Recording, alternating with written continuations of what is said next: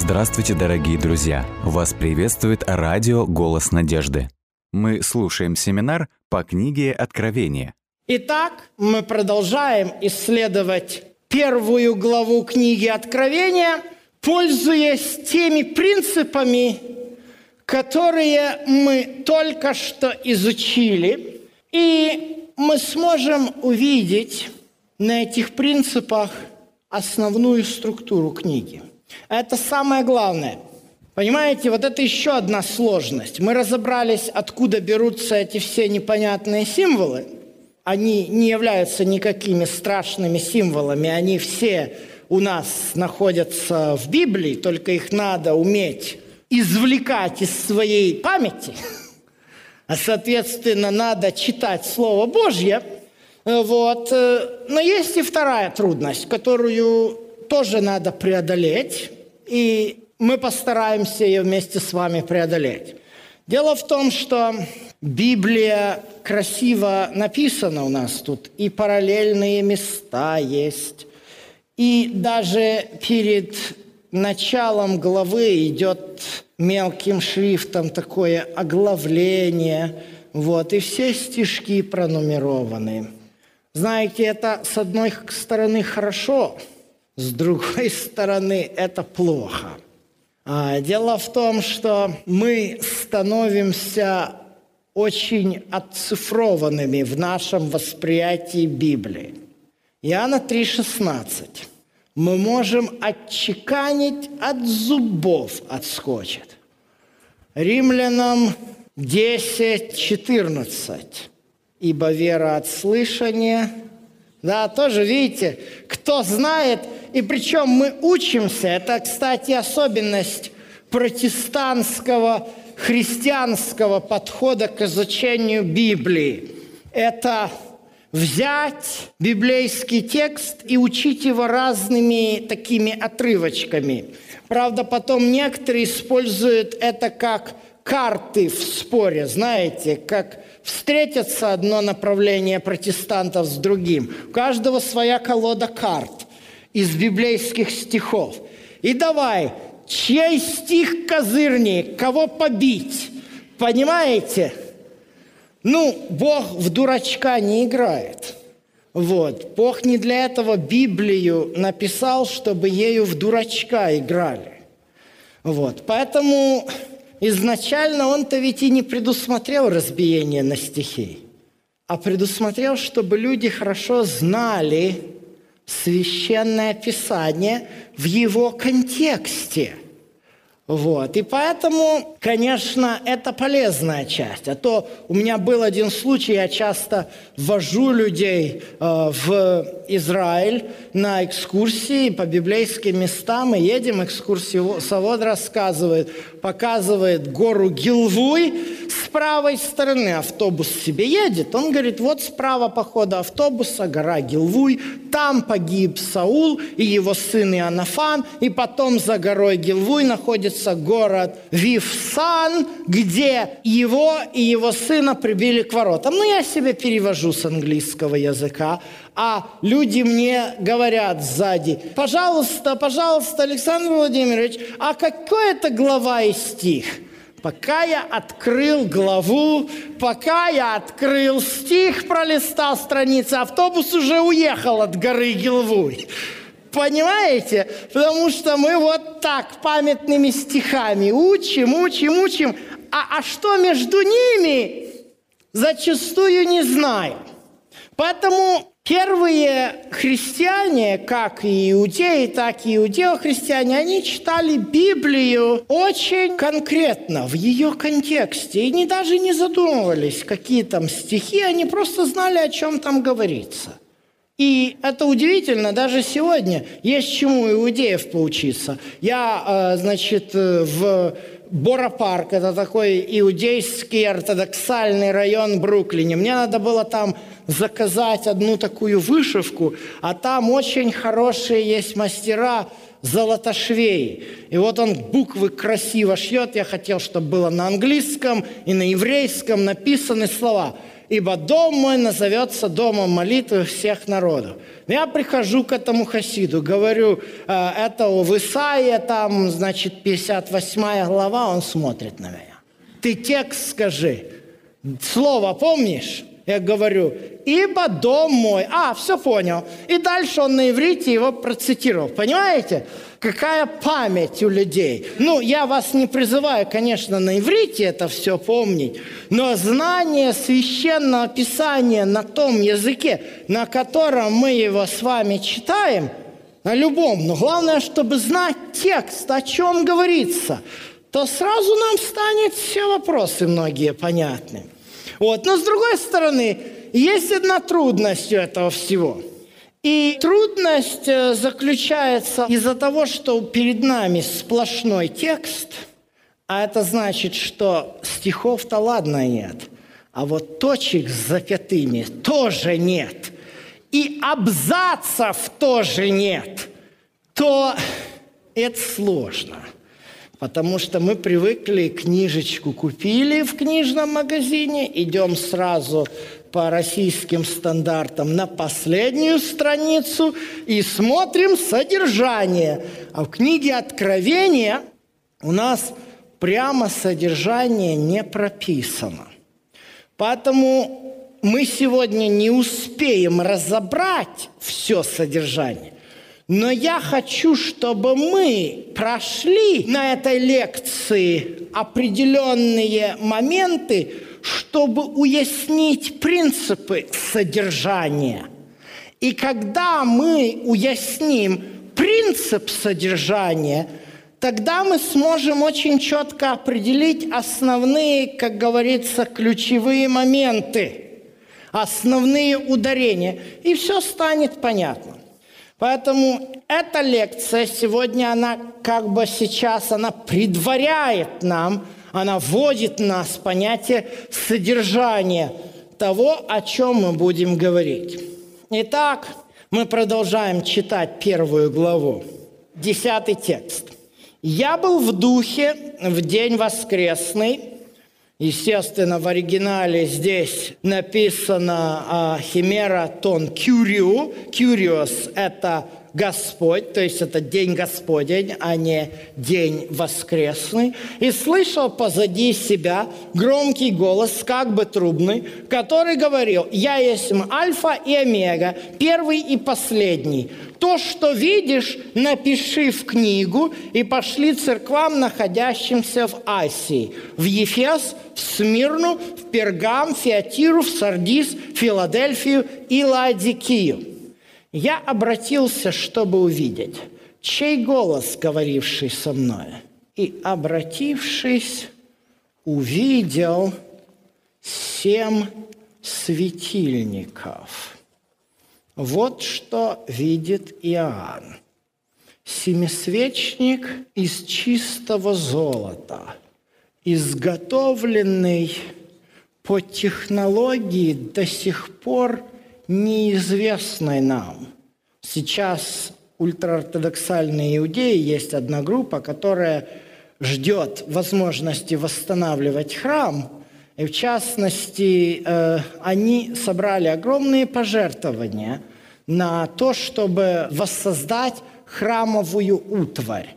И Вадим Рабинович, такой украинский бизнесмен, пожертвовал более миллиона долларов на то, чтобы создать огромный золотой семисвечник, который сейчас под бронированным стеклом стоит в нескольких сотнях метров от стены плача. Но нам сказал раввин, директор этого института восстановления храма, раввин Глик, он сказал нам прямо, у нас проблема, написано «отлей из чистого золота».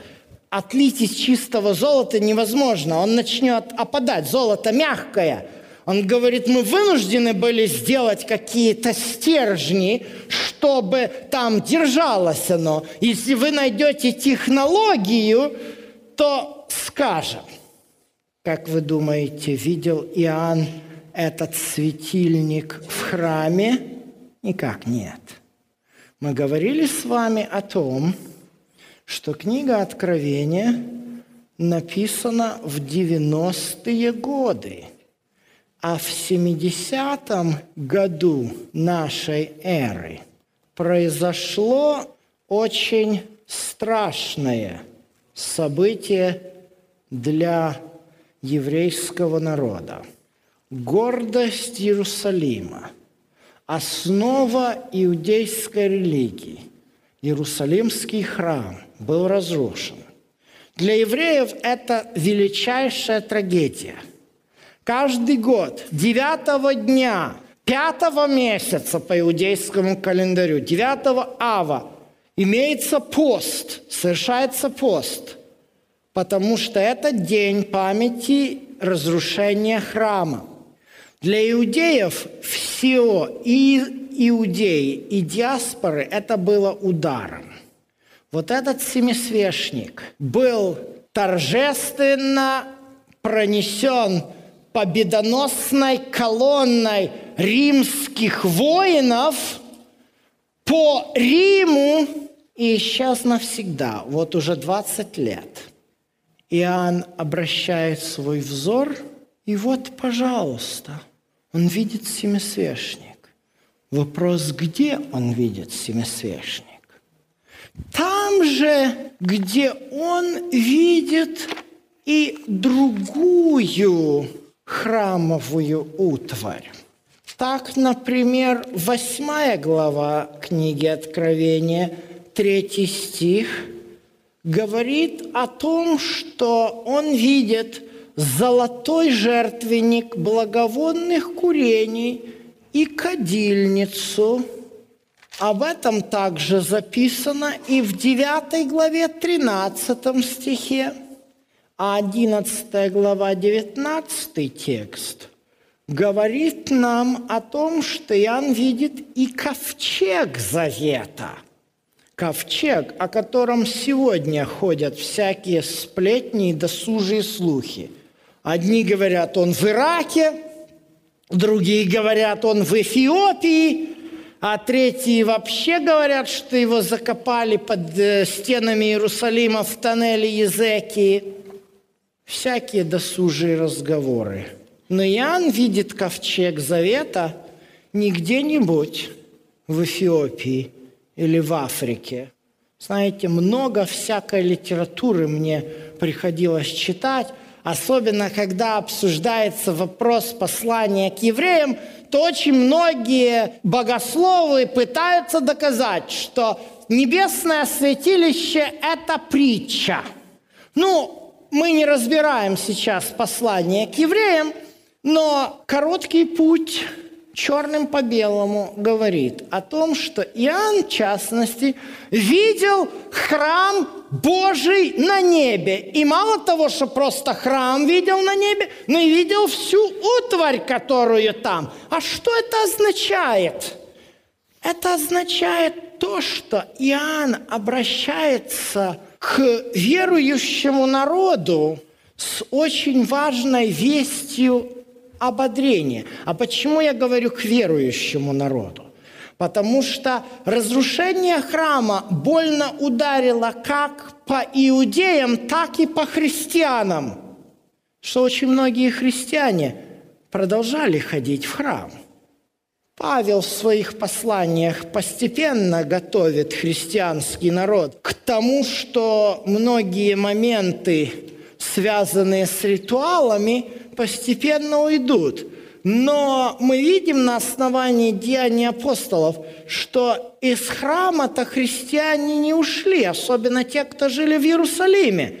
Вы помните, даже когда Павел пришел в Иерусалим, ему сказали, у нас есть те, которые рьяно чтут закон, пойди с ними принеси жертву. И пошел в храм с христианами, пошел в храм. То есть вот этот вот процесс перехода от Ветхого Завета, а я имею в виду, конечно же, не книгу, собрание книг Торы, пророков и Писаний никогда не называется Ветхим Заветом.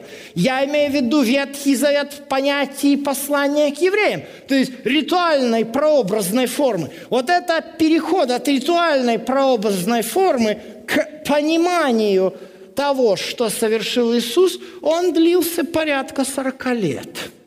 И поэтому это было болезненно. Но Иоанн выходит с вестью ободрения. Вестью ободрения народу и говорит: не переживайте. Земной храм-то разрушен. Но это все ведь модель. А настоящий-то храм где? На небе. Вот я вижу все, что здесь есть. И вот эта мысль о храме на небе, вот этот мотив небесного храма красной нитью проходит через всю книгу Откровения. И хотя мы не имеем конкретного оглавления, но вот эти моменты, и мы еще завтра на них будем смотреть, эти моменты, они являются как бы знаковыми вехами, в которых мы четко можем увидеть, четко конкретно можем увидеть структуру и содержание книги. Именно с позиций и с перспектив небесного святилища. Но есть и другая сторона вопроса. Давайте читать дальше. Тринадцатый текст. «А посреди семи светильников, подобного Сыну Человеческому, облеченному в подир и по персям опоясанному золотым поясом, голова его и волосы белы, как белая волна, как снег, очи его, как пламень огненный, ноги его подобны халка-ливану, как раскаленные в печи, и голос его, как шум вод многих». Перед нами интереснейший образ. С одной стороны, у нас образ Сына Человеческого. А Сыном Человеческим, как всем нам известно, в Евангелиях называет себя Иисус. Но с другой стороны, у этого Сына Человеческого голова и волосы белы, как белая волна. А это ключевое слово, которое встречается только в книге пророка Даниила. Седьмая глава, девятый текст. «Видел я, что поставлены были престолы, и воссел ветхий днями. Одеяние на нем было бело, как снег. Волосы главы его, как чистая волна». Видите эти слова? «Престол его, как пламя огня, колеса его, пылающий огонь. Огненная река выходила и проходила пред ним.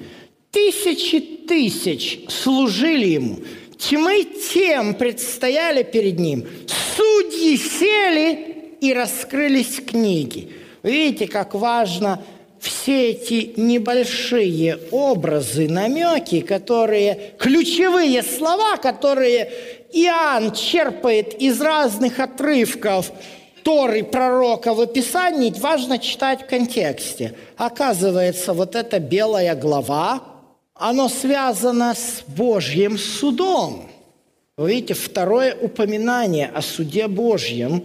Второе упоминание вот этой вот судебной логики встречается то у нас в первой главе книги Откровения. Сначала Иисус как свидетель верный, и мы видим, что это взято из Второзакония, судебного законодательства, которое применялось в Израиле. И здесь Иисус, который одновременно является еще и судьей. Судьей, который будет судить этот мир из небесного святилища. Вот эти два аспекта структуры книги Откровения станут нашими опорными точками в дальнейшем исследовании этой книги. Но хочу обратить внимание еще на один интересный аспект. В седьмой главе, девятом и десятом текстах белая глава принадлежит ветхому днями, не правда ли? Который всегда понимается как Бог-Отец. Но здесь возле светильника входит Сын Человеческий, Вот что открывает нам Иоанн в виде видения на небе. Единого Бога, Отца, Сына и Святого Духа, единого, работающего на наше спасение.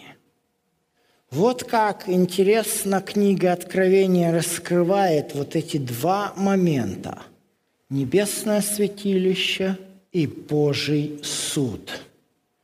Вот чему надлежит быть вскоре.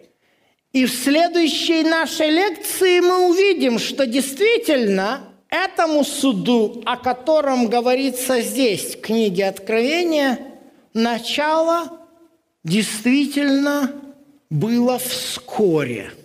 Но об этом в следующей лекции.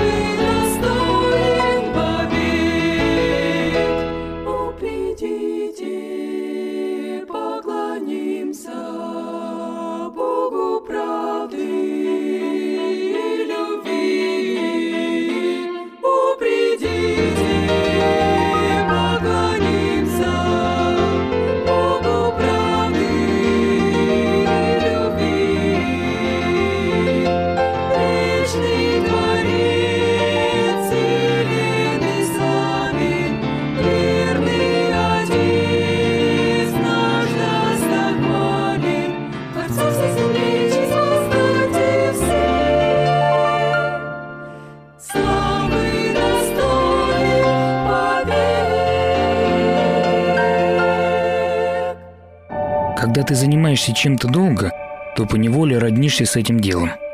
Привыкаешь, проникаешься, защищаешь и испытываешь те удовольствия, которые приходят в ходе работы или ей порождаются. И этот человек, который сейчас всматривался в чистое небо сквозь промежутки тента, натянутого над головой, был редчайшим примером того неразрывного слияния человека со своим вынужденным занятием. Дело было простое, даже примитивное. Приносила откровенно нищенский доход, но бросить его он не мог. Не мог уже почти сорок лет. Он лежал. Его парализовало не по глупости и не по случаю. За десятилетия прикованный к земле мозг отполировал бесконечный лабиринт размышлений о том, за что, кем, почему и для чего он был так изуродован. Вывод был неутешительный, но верный, как кусок гранита. Любые версии и предположения, неистовые утверждения о грехах или правоте, религиозные мнения и деревенские суеверия не могли вернуть здоровье, поэтому их значимость сводилось год за годом к нулю. Истина, объясняющая его положение во всех ипостасях, должна была обладать бурной силой жизни, но поиск этой вечной правды был невозможен. Бог был всегда необъяснимо далек от тех, кого так продуманно и внимательно создал. Это противоречие выворачивало душу парализованного наизнанку, и с годами, когда старость и смерть приближались, было подчас непонятно, что больше всего хотелось этому человеку – исцеление или встречи с властелином его судьбы. Он был парализован. Жизнь его была такой. Каждый день был обездвижен. Душа его была скручена в вечном бессилии. Но он безутешно мучился вопросом: а что, и Бог его парализован, что ли? Как не поддающаяся объяснению и пониманию сила и личность может так беспечно относиться к плодам своего замысла, наделять чудом сознания землю под ногами и отворачиваться от крика этого сознания на протяжении десятилетий? Жуткий вывод, как унылый и бесплотный дух злобы, вился в мозгу. Бог может все, но вот хочет ли помочь? Есть ли в его непостижимой душе место для простого желания помочь? Прервал его мысли незнакомый мужчина, который низко наклонился к нему и отчетливо спросил: «А ты сам хочешь быть здоров?» Евангелие от Иоанна, глава пятая. С вами был Александр Медведков. Заходите, пишите и оставляйте отзывы на сайте голос надежды точка ру.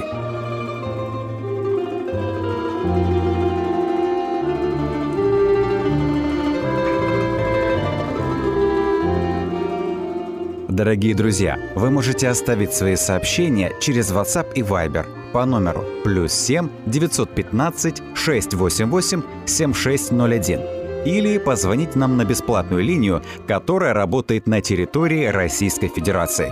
Номер восемь восемьсот сто ровно восемнадцать сорок четыре. восемь восемьсот сто ровно восемнадцать сорок четыре.